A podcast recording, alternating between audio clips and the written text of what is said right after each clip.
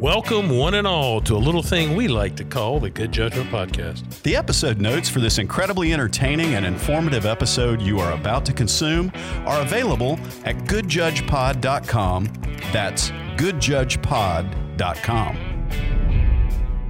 Hello, folks. Welcome to the fifth and final episode of our DUI series on the Good Judgment Podcast. I'm Wade Padgett. And I'm Tain Kell.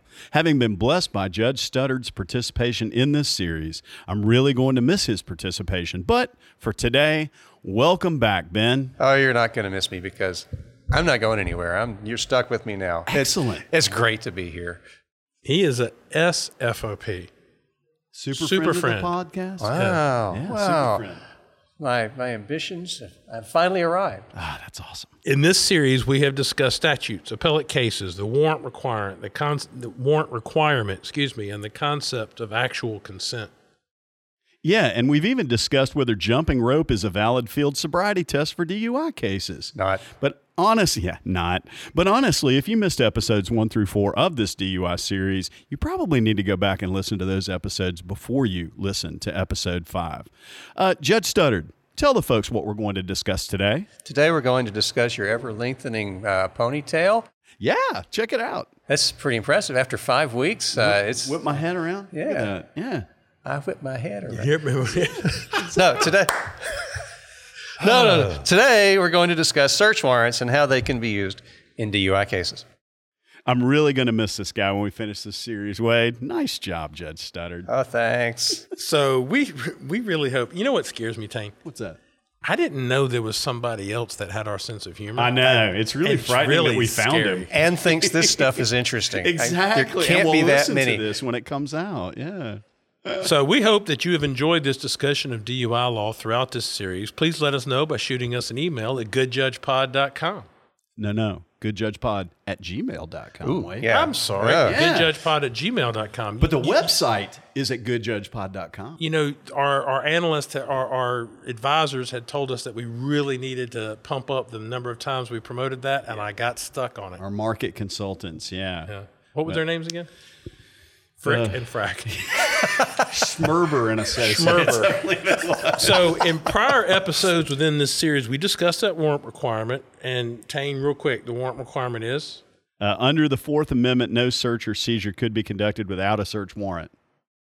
now there's some well-defined exceptions to the warrant requirement, particularly the one widely known as consent. And we've talked about actual consent. Actual consent. Judge, you want to talk, tell people what actual consent's about? Actual consent means the person has voluntarily waived their rights and consented to a test under the Fourth Amendment, uh, and that consent was obtained uh, freely and uh, voluntarily without threat or coercion. Didn't beat you up. So today we're actually going to look at search warrants. You know, the things that would keep all of those other four series pretty much from having any legs at all Right. if we just had search warrants.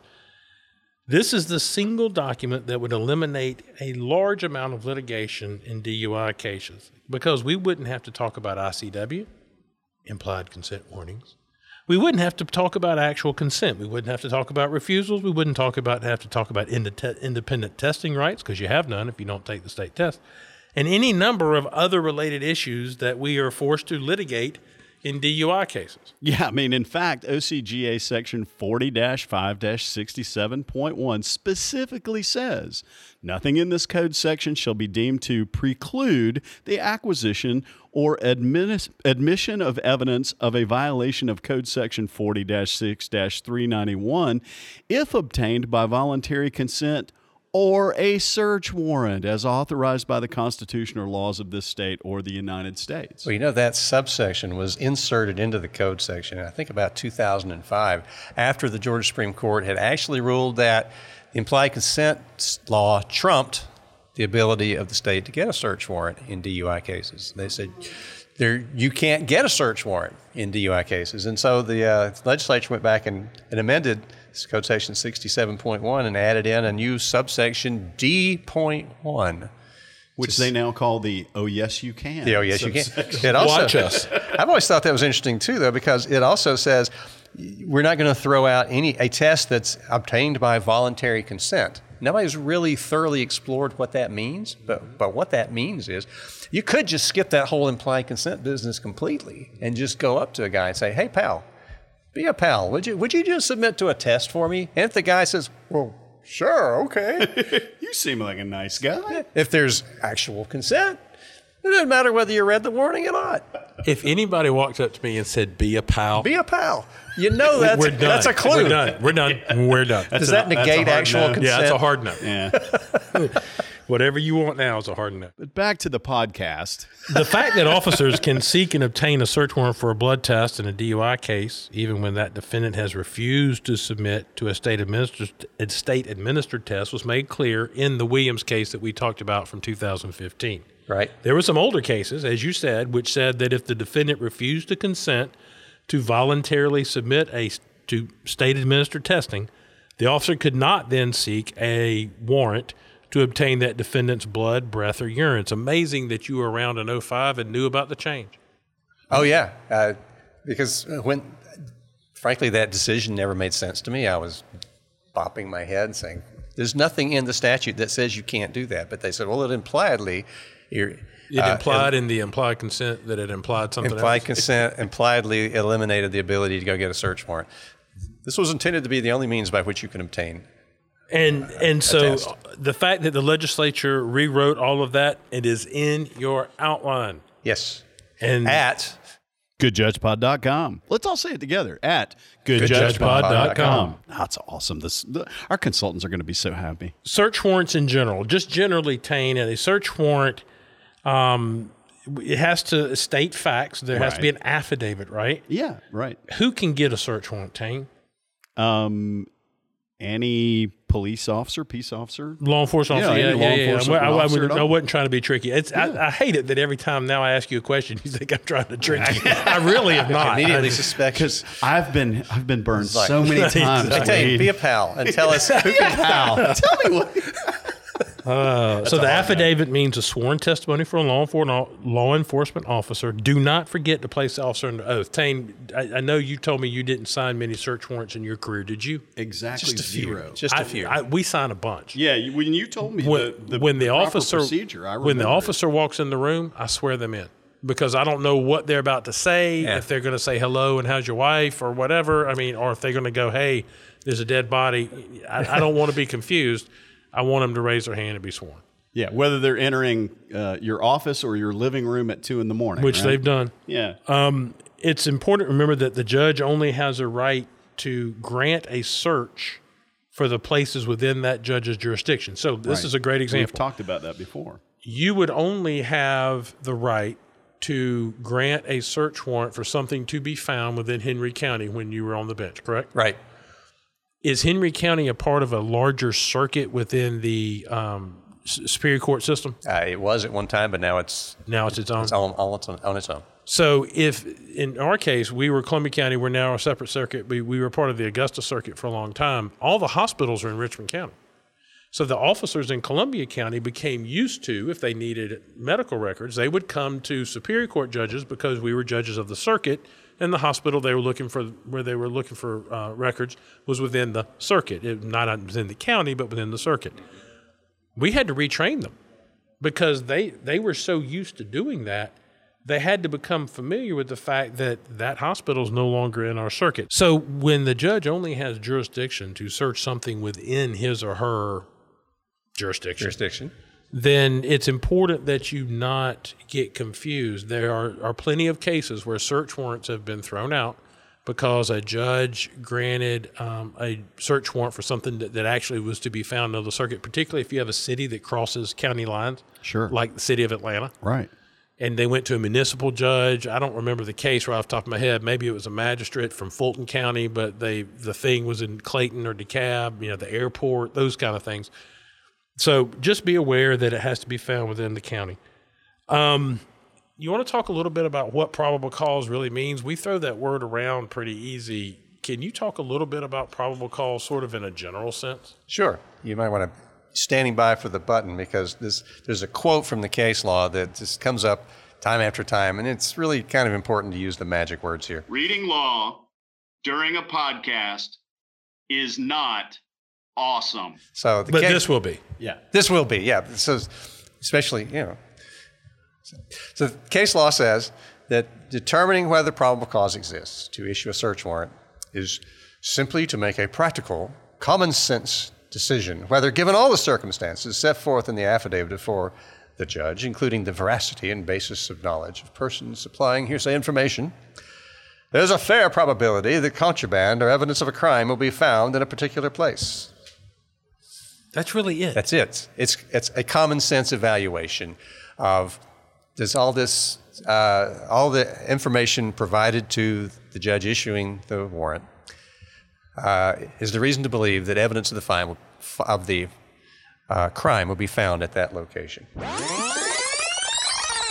Folks, we'll be right back after this pause for station identification. Folks, this is Wade and Tain. You're listening to the Good Judgment Podcast on the World Wide Web or wherever else you listen to these things. As always, you can find outlines for these podcast episodes as well as any supplemental materials on our website, which is goodjudgepod.com. We'd love to have your feedback about the podcast, and we get that at our email, goodjudgepod at gmail.com. We're always looking for suggested podcast topics. Please feel free to submit your suggestions to us at goodjudgepod at gmail.com. Operators are standing by. And remember, if you like what you're hearing, don't forget to like us and follow us on your favorite podcast platform. And tell your friends. It's how we get to grow our listenership. Thanks. And now back to our studio audience. So, Tain, can the officer who is the affiant uh, tell the the magistrate or the judge who's issuing the warrant about what another officer told him? In other words, hearsay. Um, yeah, I mean, he- yeah, I mean, it's it's the totality of the circumstances that the uh, that the judge is looking at under that circumstance. So, yeah, So, the officer that's making the affidavit can Tain, can they give oral testimony uh, above and beyond what is in the written affidavit?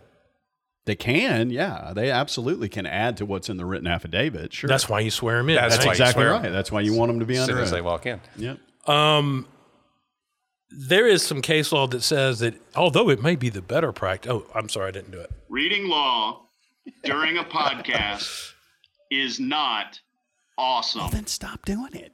But the, sometimes the quote's better than anything I could say. I know. Go ahead. Although the better practice would be for the issuing magistrate to make a written notation of sworn oral testimony presented in support of each search warrant, it is well established that there is no requirement in the law of Georgia that requires or that requires rather than suggests that a magistrate court warrant be recorded, that the warrant hearing or the warrant application hearing be recorded. Right. Likewise, nothing requires the magistrate to make some contemporaneous notation of the fact that he relied upon swor- sworn oral testimony in making the decision. Now, Tain, um, if you get a search warrant application by video, Yes.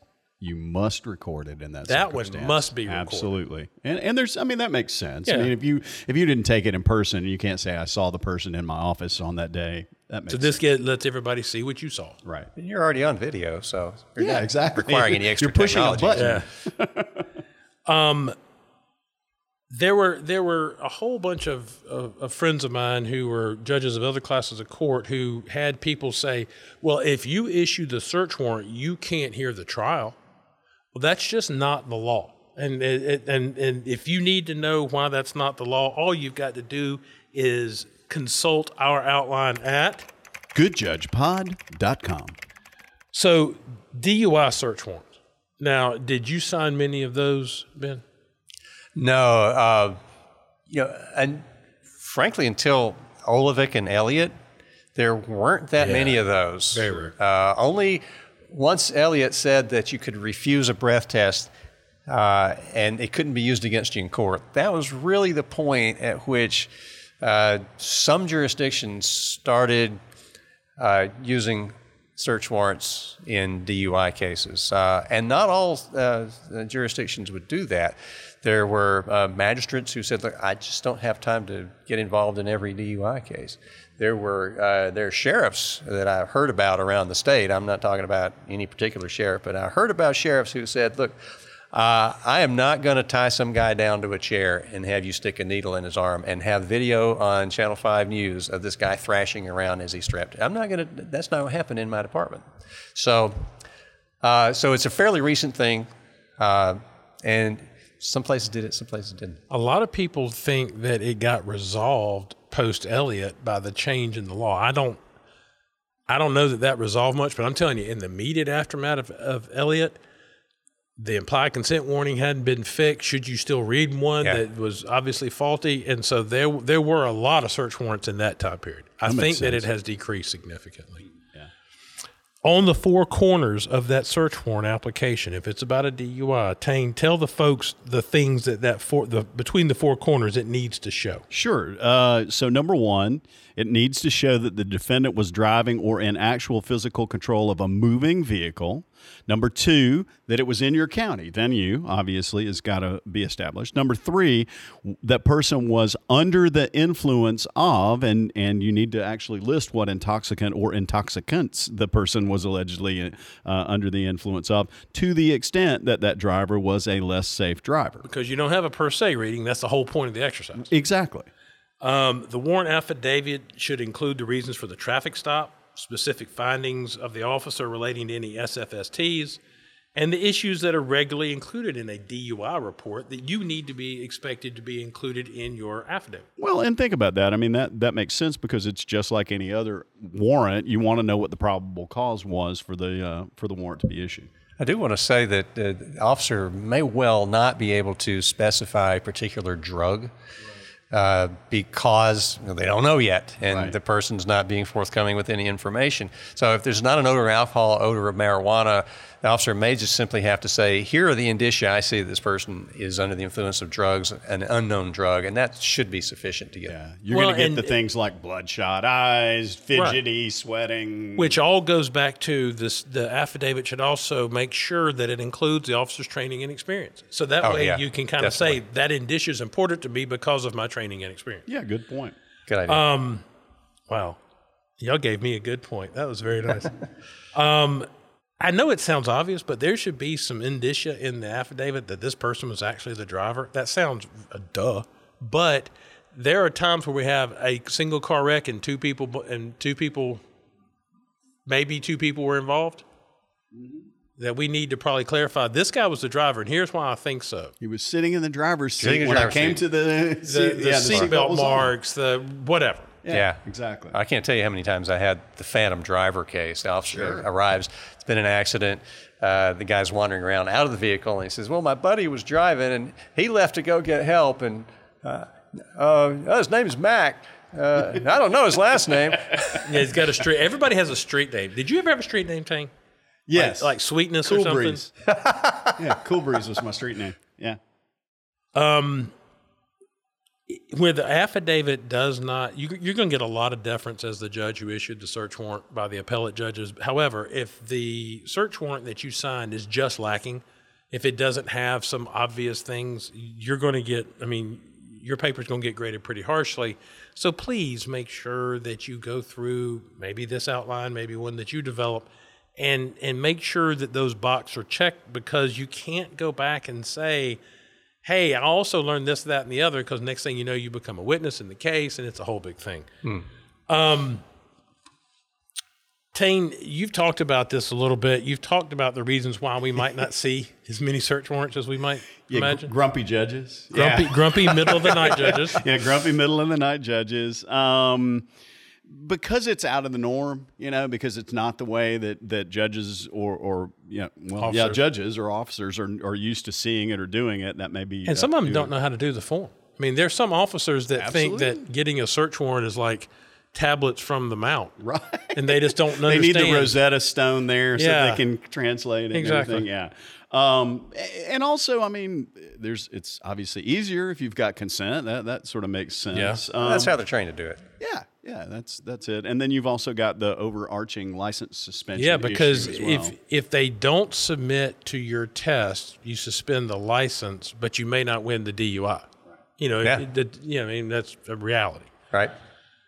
So, folks, by comparison, we hope that you have enjoyed this shorter episode of the Good Judge podcast. The Let's fifth face and it, final. Let's face it, they deserved a shorter yeah, episode. we deserved it. Ben deserved a shorter Ben episode. deserved it. Everybody deserved Let's recap what we've learned today. A driver can refuse all testing, and the officer can still seek a search warrant that authorizes a blood sample to be drawn from the defendant. Yeah. There are also limitations placed on the judge. I mean, there must be sworn testimony. It must be by a law enforcement officer. That must be testimony that the thing or the person to be searched is found within that judge's jurisdiction. A search warrant in a DUI case should establish that there's probable cause to believe that the defendant to be searched was the driver and that that driver was potentially under the influence of intoxicants. As always, this episode can be found at the your favorite website, goodjudgepod.com. Pod.com. Oh wait, sorry. Ready? One, two. Goodjudgepod.com. Together with the citations for authority or, or to authority, and for all the other different points of law that we've discussed. And folks, please follow the Good Judgment podcast on your favorite platform and like us uh, because it helps other people find our work. Please, please feel free to reach out to us at goodjudgepod at gmail.com. Uh, we welcome your comments, your reviews, and certainly any ideas you have for future episodes. We want to sincerely thank Judge Ben Studdard for his participation in this series of episodes on DUI law. Oh, guys, it's been such a pleasure. Do you think that there are going to be people that have been in front of you who are going to be surprised that you have a sense of humor?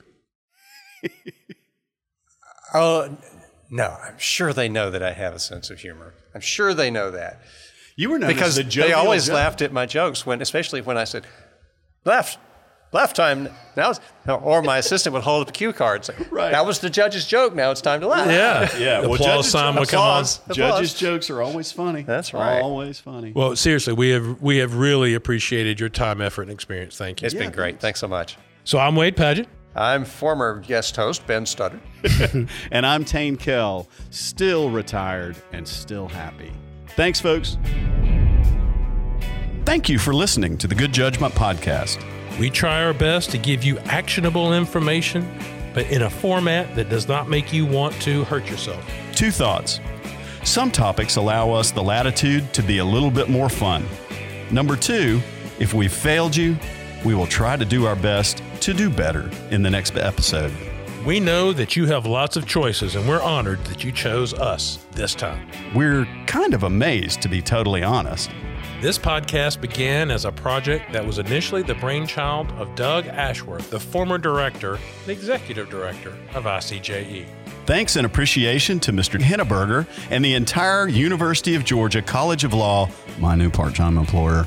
Thanks to Mr. Stephen Turner and his company, Turner Up Media, who helped edit out some of our stupidity and awkwardness. But hey, nobody can get it all. Thanks to our unsung hero, Kevin Holder. You were instrumental in our podcast being published and made available to the public. We should have been singing your praises all along, but we didn't. So, Tain and I are eternally grateful to the Council of Superior Court Judges who allow us to lead new judge orientation for the Superior Court judges all across Georgia. Wade and I are also grateful to the State Justice Institute, who allow us to do this through their generosity. You know that these are our opinions and do not reflect the opinions of ICJE, SJI, CSCJ, the University of Georgia College of Law, or anyone else for that matter. Contact us at goodjudgepod at gmail.com for any praise. Contact someone else with your complaints. But seriously, we would love your feedback, both good and bad. Send any comments to goodjudgepod at gmail.com. Please visit our website, goodjudgepod.com, for all our episode outlines and more details about our podcasts. Some of you send emails asking for copies of the outlines. Seriously, people, they're available 24 7, 365 at the website goodjudgepod.com, and we say that like 20 times during every broadcast. But seriously, you can upload or download or otherwise use them as you wish and on your schedule and at your convenience. Once again, I'm Wade Padgett. And as always, I'm Tain Kell. Thanks for listening. Tain, I guess it's time to bang the gavel on this episode. Any last thoughts before we wrap this up? Did you know Prince wrote the song Manic Monday that was ultimately performed by the Bangles?